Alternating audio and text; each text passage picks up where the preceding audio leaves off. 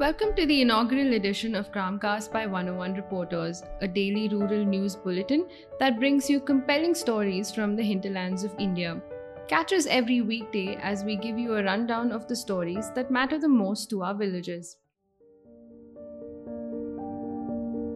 Shyam Sundar Paliwal, a former village council head from Piplantri in Rajsamand district, Rajasthan, has been awarded the Padma Shri for social work.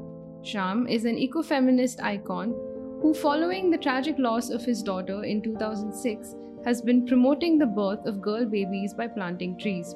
A fixed deposit account is opened in the name of the girl and the parents.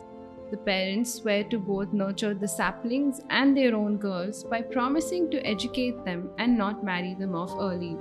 The initiative has grown to include women's entrepreneurship, rainwater harvesting, the improvement of groundwater levels, and expansion of forest cover.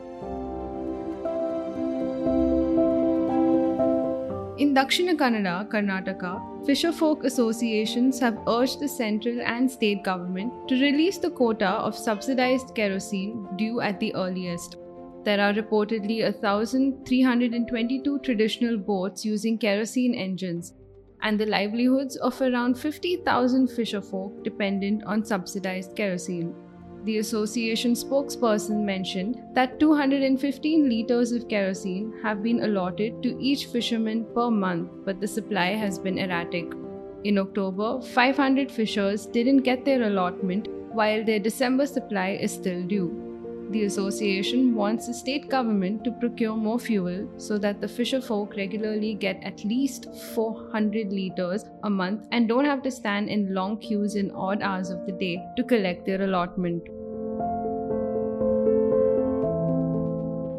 Workers from the Socialist Kisan Sabha prepared to drive a herd of stray cows into the residence of Uttar Pradesh Chief Minister Yogi Adityanath on Republic Day to protest against the lack of cow shelters that were promised by the government.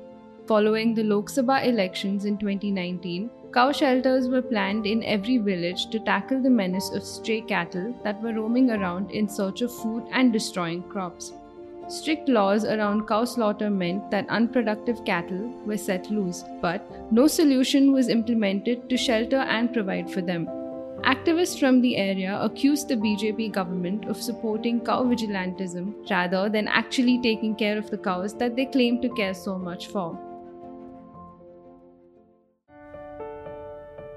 That's all from us today at Gramcast by 101 Reporters. Follow and subscribe to our podcast on Spotify, Apple, and Google Podcasts.